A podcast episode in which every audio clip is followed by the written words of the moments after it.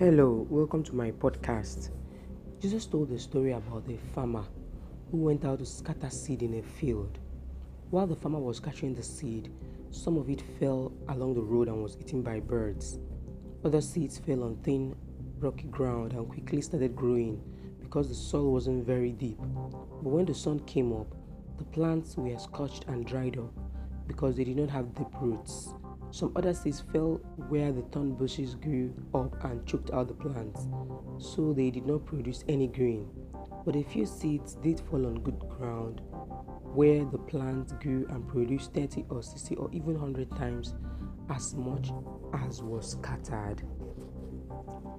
I want to encourage you this morning to hold on to God's promises to your life. Keep confessing it, keep believing keep walking because you have to believe, you have to act in accordance to God's word for your life. You have to confess God's word for your life, for those words to bear fruit in your life. Life is hard.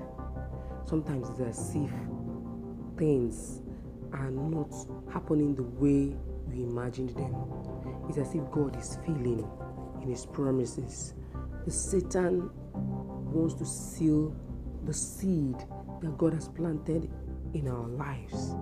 And we also have a lot of things we worry about, about the cares of life. And these things choke the word of God in our lives. But God's words does not fail. God is true. With his words, he made the heavens and the earth. God does not fail. His promises never fails. So we need to continue holding on to the promises of God to us.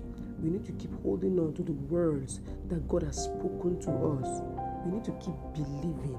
We need to keep acting in accordance with the word of God, obeying what God says to us, confessing and believing God's promises.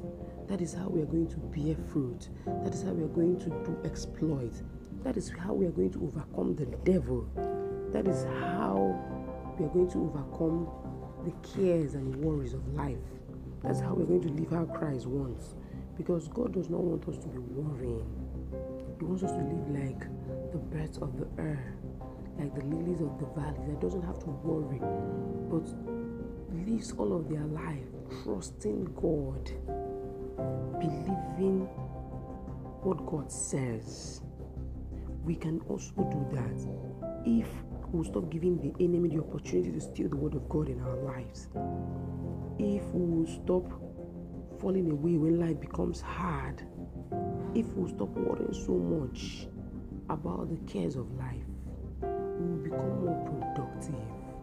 We will bear more fruit. And the word of God will be made manifest in our lives. Thank you for listening. God bless you.